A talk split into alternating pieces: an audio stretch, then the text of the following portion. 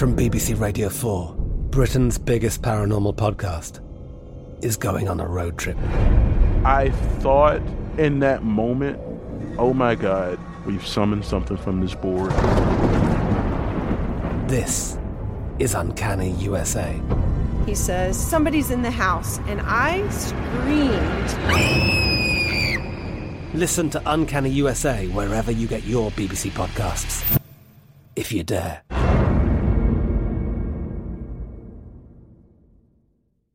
Xfinity has free premium networks for everyone this month, no matter what kind of entertainment you love. Addicted to true crime? Catch killer cases and more spine-tingling shows on A&E Crime Central. Crave adventure? Explore Asian action movies on Hi-YAH. Searching for something extreme? Check out skating, snowboarding, and more on Fuel TV Plus, the global home of action sports. And find crowd-pleasing bops on iHeartRadio's Hit Nation playlist. There's new free shows and movies to love every week. Say free this week in your Xfinity voice remote. When you buy Kroger brand products, you feel like you're winning. That's because they offer proven quality at lower than low prices. In fact, we guarantee that you and your family will love how Kroger brand products taste, or you get your money back. So next time you're shopping for the family, look for delicious Kroger brand products because they'll make you all feel like you're winning. Shop now, in store, or online. Kroger, fresh for everyone. The 2024 presidential campaign features two candidates who are very well known to Americans. And yet, there's complexity at every turn. Criminal trials for one of those candidates, young voters who are angry. The Campaign Moment podcast from the Washington Post gives you what matters. I'm Aaron Blake, and I'm covering my 10th election cycle. My colleagues and I have insights that you won't find anywhere else. So follow the Campaign Moment right now, wherever you're listening.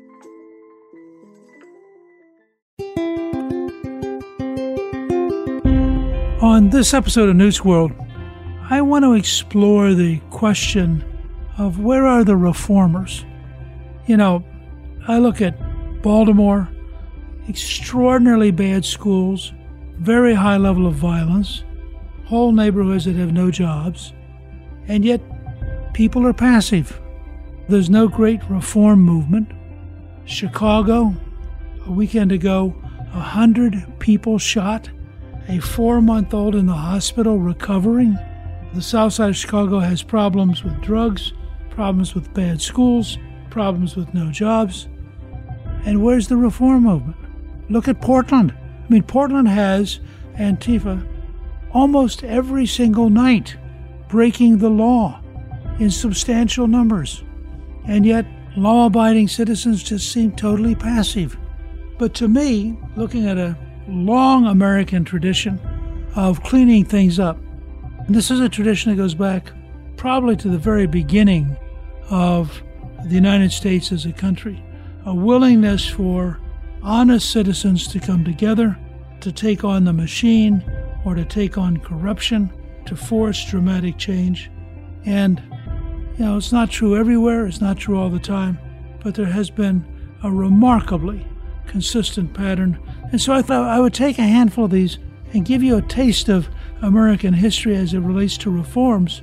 And I think you'll understand my own sense of being perplexed because I don't understand why we don't have an entire healthy generation of honest, courageous people out here reforming systems that are clearly destructive of freedom, destructive of human beings, destructive of children. So bear with me for a few minutes, and I'm going to share with you some of the great examples. This is a long way from a complete story, but it gives you a taste.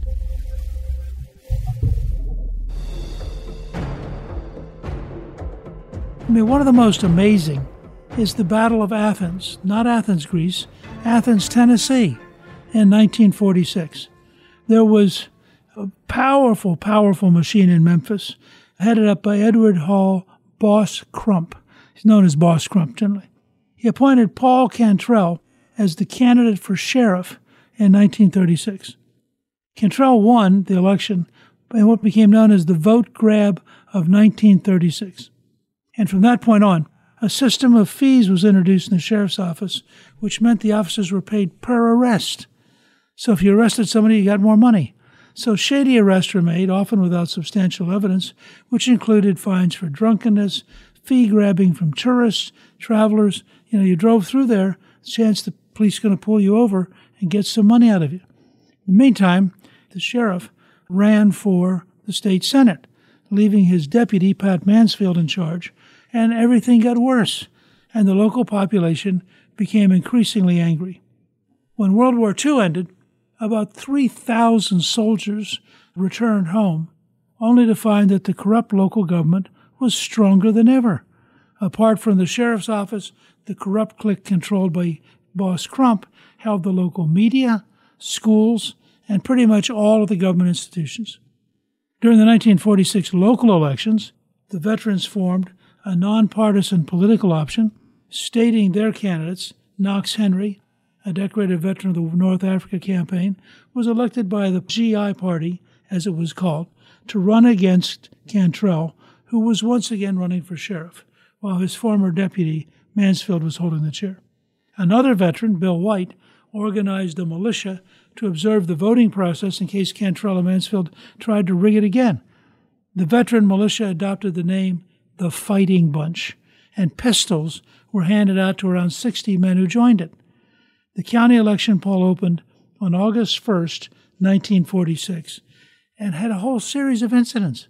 At one of the polling places in Athens, an elderly African American farmer called Tom Gillespie was refused permission to cast his vote by Sheriff Mansfield Patrolman C.M. Windy Wise. When Gillespie tried to run away, the deputy shot him in the back.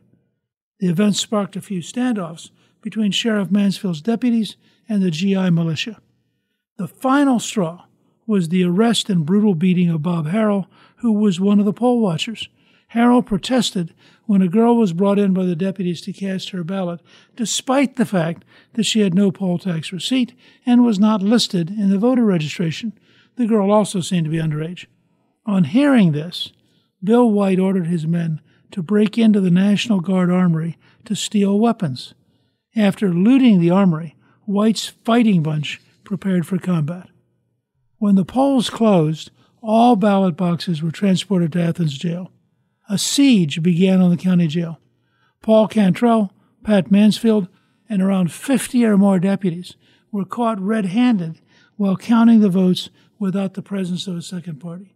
Some deputies who were outside the jail tried to lift the siege, but without success.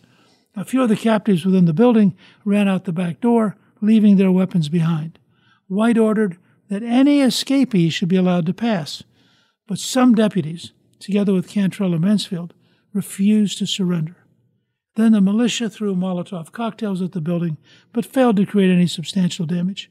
At one point, an ambulance arrived. White and his men held their fire, as they expected it was to evacuate the wounded from the jail. An immediate ceasefire was in effect. To everyone's surprise, the ambulance drove off with Cantrell and Mansfield, who had slipped out while leaving their men behind. White's top priority now was to secure the ballot boxes. Rumors of reinforcements were circling among the GIs, and time was of the essence. Several dynamite sticks were thrown on the jail, each of them causing damage to the building and its surroundings. Eventually, the doors were breached, and the rest of the deputies surrendered. In front of the jail, an angry mob gathered, and several of Mansfield's men were badly beaten, including Wise, who had shot Tom Gillespie earlier that day. Riots ensued, causing material damage all over the town. The mob mainly targeted police cars and the deputies' private vehicles. In the aftermath of the riots, the votes were finally counted, and the GI Party candidate, Knox Henry, was elected sheriff of McMinn County. Now, wouldn't that be an amazing movie? And it was a true story. And it involved American veterans who came home from war and said, wait a second, I'm not going to let some crook take over my county. And they were prepared to fight for it. Another example, which became quite famous, was Buford Pusser. Buford ultimately became the figure for three different movies Walking Tall, 1973, Walking Tall 2, 1976, and Walking Tall 3, the final chapter, 1977. He was a remarkable person and physically very, very strong, had been on the semi professional wrestling circuit, and they went to McNairy County. And in the process, he ran for constable, upset the incumbent by over 100 votes. Taking his job seriously, he made a crusade out of crushing the local illegal whiskey trade.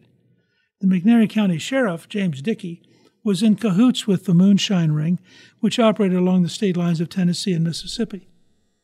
Incensed by the collusion of local authorities in supporting criminal activity, Pusser decided to run against Dickey for sheriff, choosing to run as a Republican in a staunchly Democratic county. His election was assured when Dickey died in an automobile accident. In November 64, he suffered his first assault by members of the Moonshine Ring, ambushed by assailants who stabbed him seven times and left him to die. Pusser survived and made war on the ring with a vengeance. In his first year as sheriff, he raided 42 stills, arrested 75 moonshiners.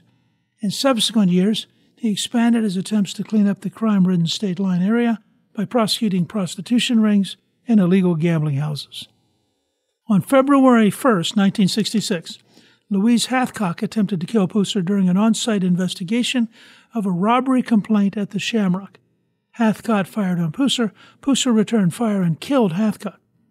On January 2, 1967, Pusser was shot three times by an unknown gunman.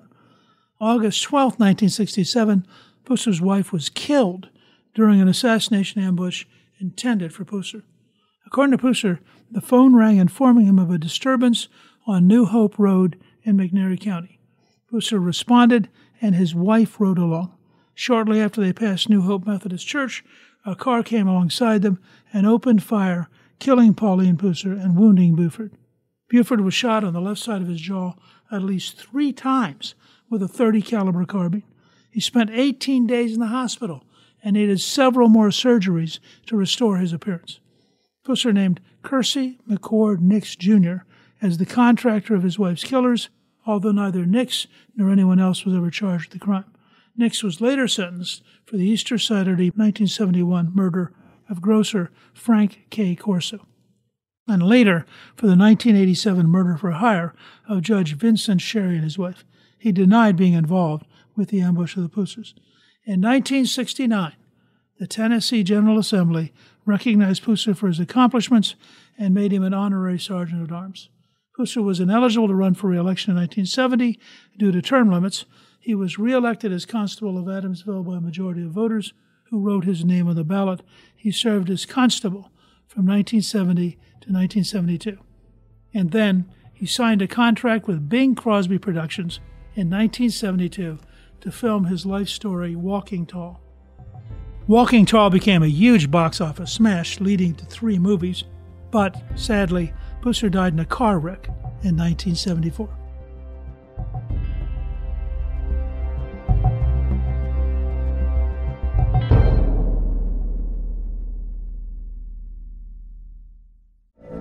From BBC Radio 4, Britain's biggest paranormal podcast is going on a road trip. I thought in that moment, oh my God, we've summoned something from this board. This is Uncanny USA. He says, Somebody's in the house, and I screamed. Listen to Uncanny USA wherever you get your BBC podcasts, if you dare.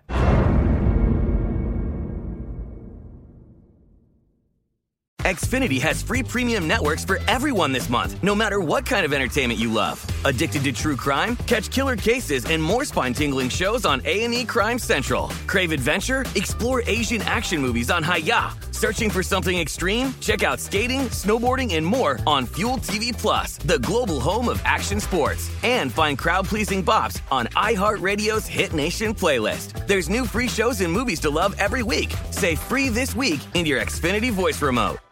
Like many of us, you might think identity theft will never happen to you. But consider this there's a new identity theft victim every three seconds in the U.S. That's over 15 million people by the end of this year, equal to the populations of New York, Los Angeles, and Chicago combined. Even worse, identity theft victims often don't even know they're victims. That's why Lifelock Identity Theft Protection alerts you to identity threats even the ones that don't show up on a credit report, like data breaches, fraudulent bank transactions, loan and credit card applications, and crimes committed in your name. If your identity is stolen, your own dedicated Lifelock US based restoration specialist will work to fix it. Lifelock protects you in ways that you simply can't on your own. Join now and save up to 25% your first year at lifelock.com slash news. That's lifelock.com slash news to save up to 25%.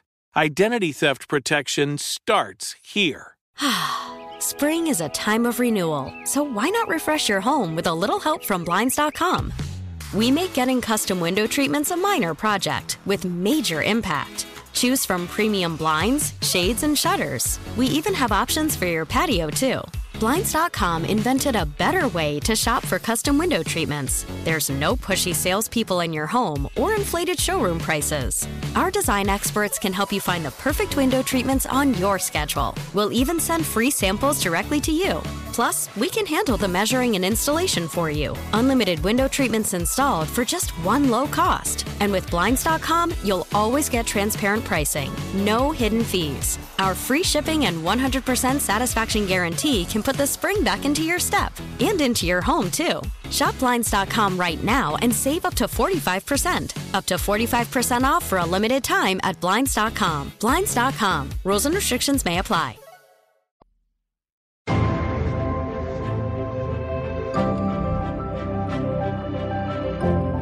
Now, these first two examples I've given you involve a lot more violence than most of the reformers. So let's switch gears and go to our biggest city and a man who ultimately became president, but who was a reformer his entire career Theodore Roosevelt. Roosevelt was in a city, New York, which had been notorious for serious corruption. The Lexow Committee in 1894 investigated the New York Police Department. And in 1895, Theodore Roosevelt became the president of the New York Police Department Police Commission and adopted a series of reforms against corruption. We have to remember, with Teddy Roosevelt, nothing was halfway. Somebody once said of Roosevelt that he walked along the shore and thought every single rock or shell was a brand new thing worthy of a museum, and that he wanted to be the bride at every wedding and the corpse at every funeral. This was a guy of enormous energy who basically really liked to be at the center of things. To give you some sense of Roosevelt's efforts at combating corruption, let me cite Roosevelt himself. This is a quote from Theodore Roosevelt in 1897 describing his earlier efforts. Quote, in May 1895, I was made president of the newly appointed police board, whose duty it was to cut out the chief source of civic corruption in New York by cleansing the police department. The police board consisted of four members. All four of the new men were appointed by Mayor Strong, the reform mayor, who had taken office in January. With me was associated as treasurer of the board Mr. Avery D. Andrews. He was a Democrat, and I a Republican. And there were questions of national politics on which we disagreed widely. But such questions could not enter into the administration of the New York police if that administration was to be both honest and efficient. And as a matter of fact, during my two year service, Mr. Andrews and I worked in absolute harmony on every important question of policy which arose the prevention of blackmail and corruption, the repression of crime and violence, the safeguarding of life and property, securing honest elections, and rewarding efficient and punishing inefficient police service are not and cannot properly be made questions of party difference. In other words, such a body as the police force of New York can be wisely and properly administered only upon a nonpartisan basis, and both Mr. Andrews and myself were quite incapable of managing it any other. In administering the police force, we found, as might be expected, that there was no need of genius, nor indeed of any very unusual qualities. What was required was the exercise of the plain, ordinary virtues of a rather commonplace type which all good citizens should be expected to possess common sense, common honesty, courage, energy, resolution, readiness to learn, and a desire to be as pleasant with everybody as was compatible with a strict performance of duty. These were the qualities most called for. We soon found that, in spite of the widespread corruption which had obtained the New York Police Department, most of the men were heartily desirous of being honest. There were some who were incurably dishonest, just as there were some who had remained decent in spite of terrific temptation and pressure, but the great mass came in between. Although not possessing the stamina to war against corruption when the odds seemed well nigh hopeless, they were nevertheless heartily glad to be decent, and they welcomed the change to a system under which they were rewarded for doing well and punished for doing ill. Our methods for restoring order and discipline were simple, and hardly less so were our methods for securing efficiency. We made frequent personal inspections, especially at night, going anywhere at any time. In this way, we soon got an idea of whom among our upper subordinates we could trust and whom we could not.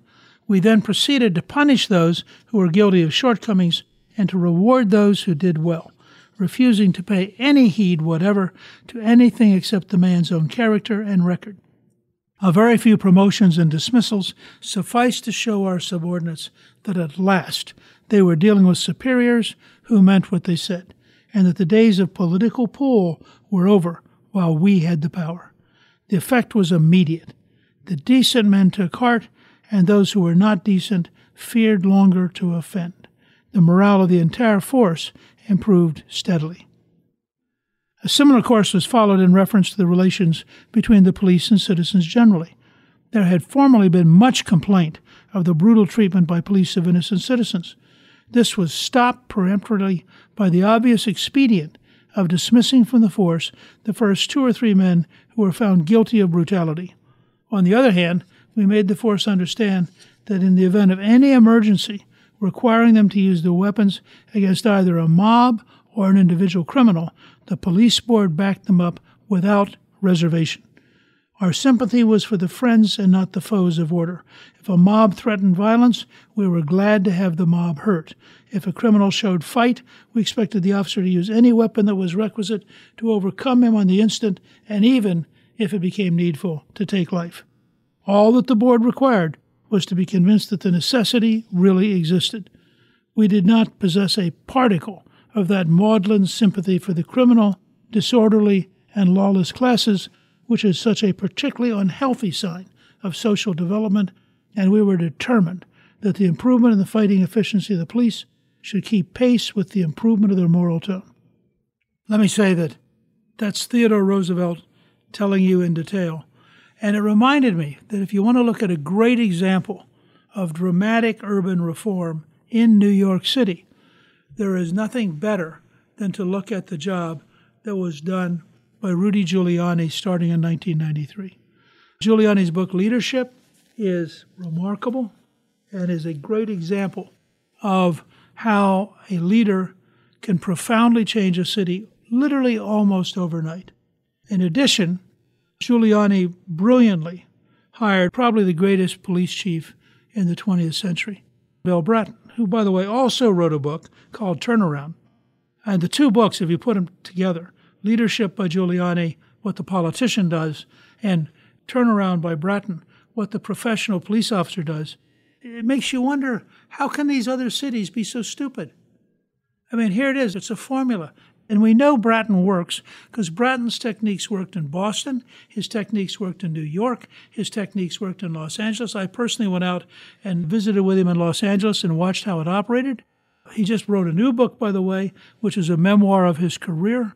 And we're going to have all of those books available on the show page. But again, Teddy's talking about the 1890s. Here we are 100 years later, and New York once again has decayed. Crime has gotten terrible. And along comes Giuliani and Bratton, and they literally, within two months, had begun to change the whole tone of the city and had brought about a peaceful city.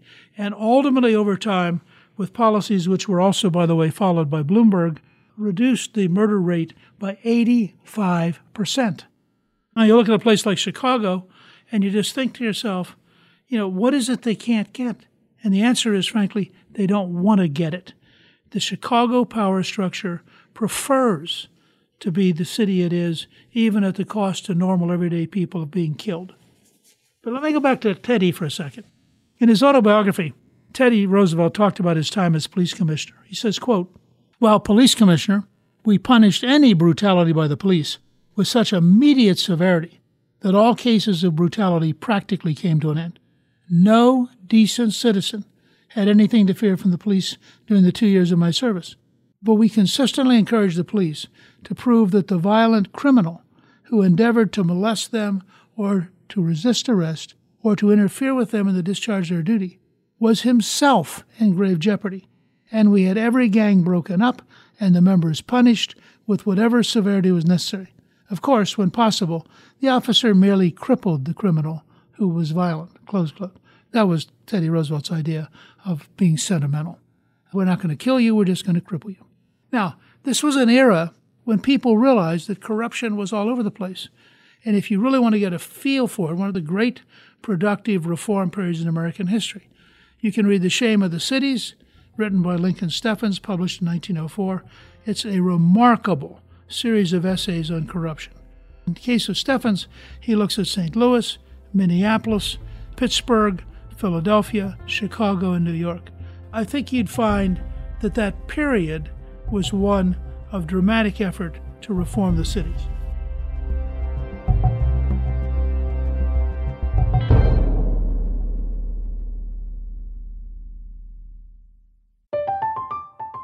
I'm Katya Adler, host of The Global Story.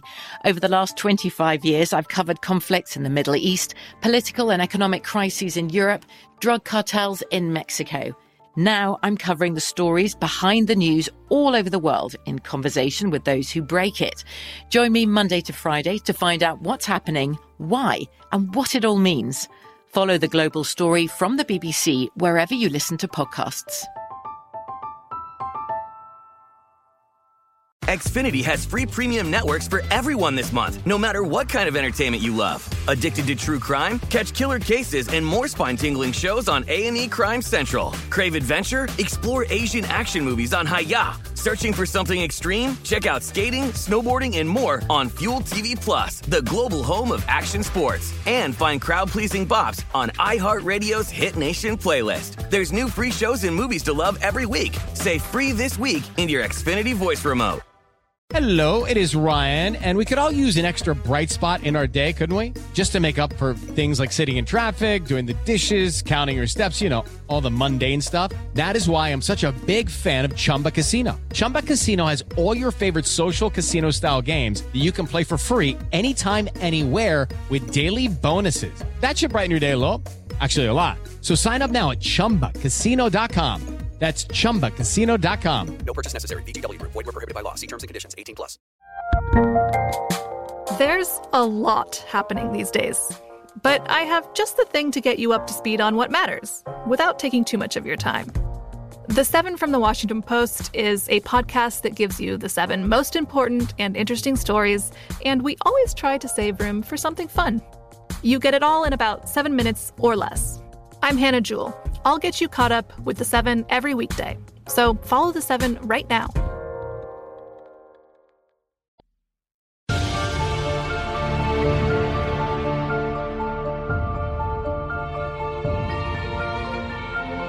At the statewide level, there were other kind of reformers, and they faced brutal, tough fights. Robert La Follette took on the railroads in Wisconsin. The railroads kept beating him. And so he kept coming back and running. And every time they beat him, he'd become more radical, more reformist, more anti corruption. He took on the Republican Party and described, quote, corrupt, graft ridden system of bosses and special privilege, said that in his autobiography. He ran in 1896 and lost.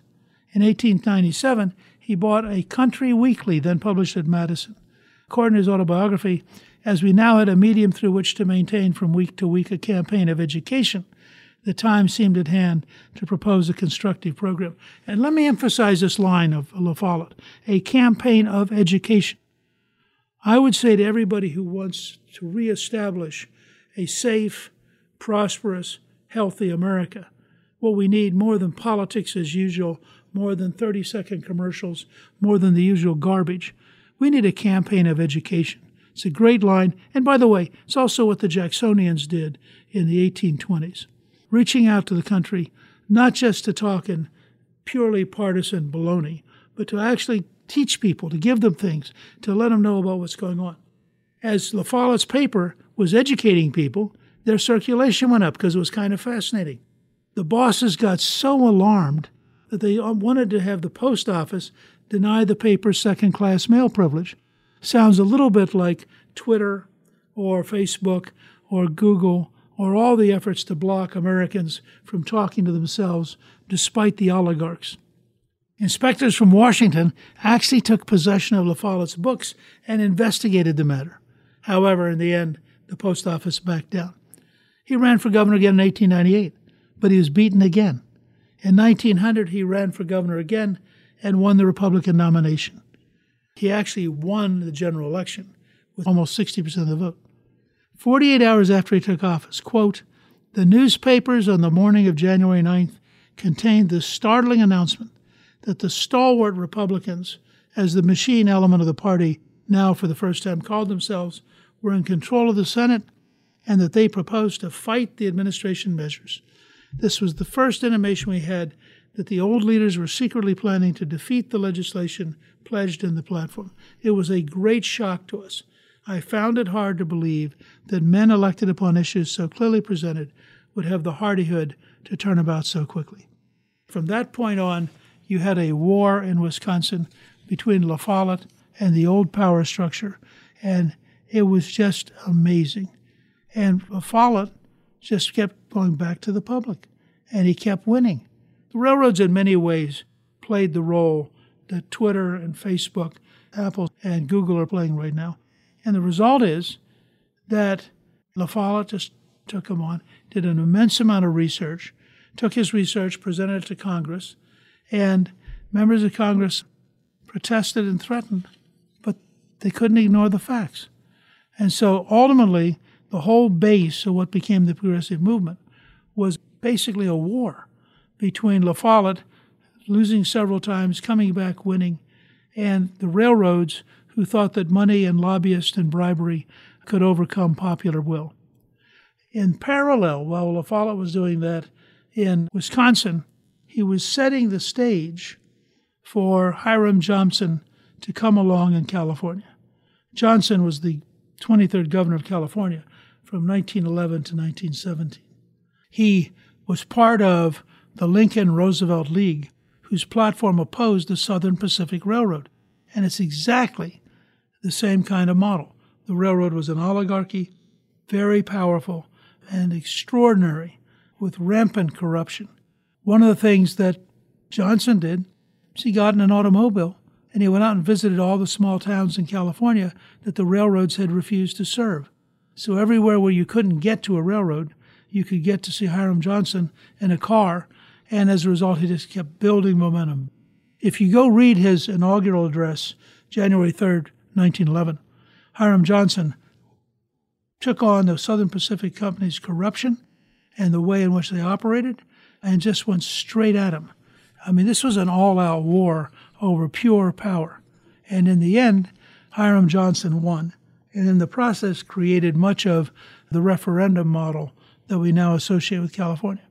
One or two other examples. On the other coast, Tammany Hall was famous as a machine. And in fact, I always recommend to people a wonderful small book called Plunkitt of Tammany Hall. Plunkitt had been a member of the Tammany machine, and late in his career, he talked to a reporter as somebody who thought it was a good deal. He said, Look, you know, you're poor, it's winter, you have no coal. The machine brings you some coal. All the machine asks is you vote for it. Now, he said, government doesn't do any of these services, we do. And it's a great little book, but it also told you how absolutely, totally corrupt the system was. Well, there were a number of people who just couldn't stand the corruption. One of the most famous was Samuel Tilden, who almost became president and who really went after Tammany Hall and indicted Boss Tweed, who was the head of Tammany, on 120 counts of fraud. Because of his popularity taking down Tweed, Tilden was elected governor of New York, almost became president of the United States. The Village Independent Democrats was one of the best known Reform Democrat clubs based in Greenwich Village, which helped topple Carmine DeSapio and Tammany Hall. And that was back in 1961. Remember, Tilden's 1871, the Village Democrats is 1961. Meanwhile, in the middle of the country, a brilliant leader named Paul Douglas, who ultimately became a U.S. Senator, was determined to reform the system. He ran for the Chicago City Council as an independent Democrat in 1939. He won, and he served as alderman until 1942 when he sought the Democratic nomination for the U.S. Senate. He was a registered independent, this is great, who felt that the Democratic Party was too corrupt and the Republican Party was too reactionary, and wrote a book in 1932 called The Coming of a New Party. Douglas sought the Republican endorsement for mayor in 33, but didn't get it. In 1939, Douglas and a group of independents looked to challenge Democrat Joseph Alderman for alderman. Douglas became their candidate, and with the endorsement of the Democratic mayor Ed Kelly, he won. After winning in 1939, Douglas found himself in the minority and often lost 49 to 1 on the city council on reforms for the public school system and lowering public transportation fees. But he never backed off. He ultimately won a U.S. Senate seat and was actually instrumental in the election of Harry Truman in 1948. Meanwhile, not very far from Chicago, in Minneapolis, Minnesota, and a story people don't really remember very well. Hubert Humphrey ran for mayor of Minneapolis, had ran a pharmacy. His poorly funded campaign got 47% of the vote. In fact, when they got to the runoff, he only got 6,000 out of 115,000 votes. By 1944, he was a key figure in bringing together what had been a reform rural party called the Farmer Labor Party and the Democratic Party, which had been the urban party. And they created what still exists today the Minnesota Democratic Farmer Labor Party. And here's where it gets interesting communists tried to take over the party, genuine communists. As an anti communist, Hubert Humphrey pulled together a group and managed to throw them out. In 1945, he ran again and won with 60% of the vote. And by the way, in his campaign, one of the people who ran commercials for him was a Hollywood star named Ronald Reagan. And it's because Humphrey was clearly the anti communist, and Reagan was very deeply committed to defeating communism. So Humphrey became a real reformer, went through taking out corruption after corruption after corruption, and really did a great job. In fact, even though the city was growing dramatically, murders and aggravated assaults declined during his last two years as mayor. And so Humphrey really was a remarkable reform leader. And he went on, of course, to become both the U.S. Senator and then the Vice President of the United States and came very close to becoming president. So I gave you these stories because we do have a history in America of taking on corruption. We do have a history of taking on violence. We do have a history of reforming. And I think it's important. I cannot tell you when I wake up on a Monday and I see that 100 of my fellow Americans have been shot in Chicago, that a four month old is in the hospital trying to recover, that the schools are teaching nothing, that the local jobs are destroyed, that the elements of violence, crime, and drugs dominate. This is not what America should be. And so I just wanted to share with you yes, we have a history of cleaning things up, we have a history of courage, and we have a history of taking places that look hopeless. And because we find courageous patriots, we turn it around.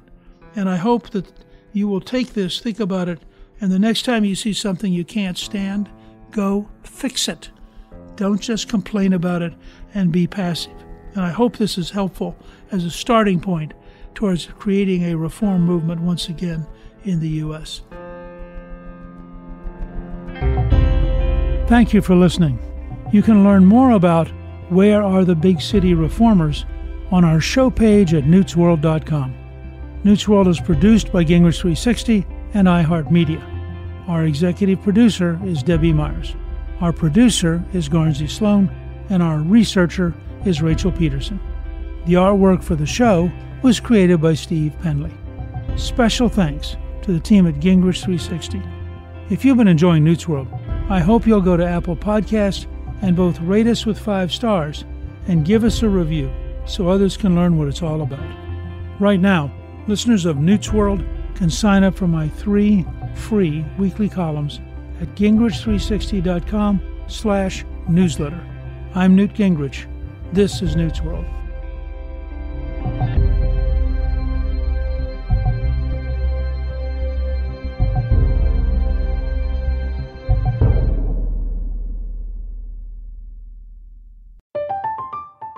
I'm Katya Adler, host of The Global Story. Over the last 25 years, I've covered conflicts in the Middle East, political and economic crises in Europe, drug cartels in Mexico. Now I'm covering the stories behind the news all over the world in conversation with those who break it. Join me Monday to Friday to find out what's happening, why, and what it all means. Follow The Global Story from the BBC wherever you listen to podcasts.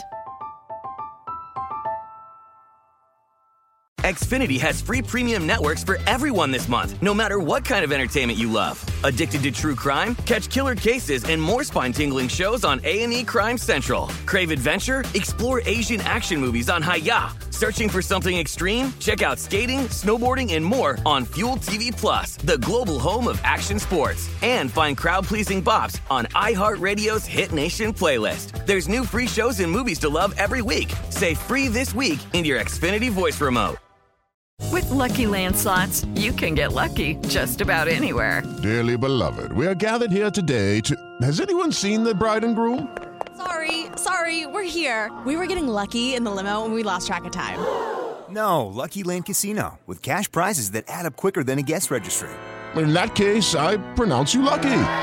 Play for free at LuckyLandSlots.com. Daily bonuses are waiting. No purchase necessary. Void where prohibited by law. 18 plus. Terms and conditions apply. See website for details.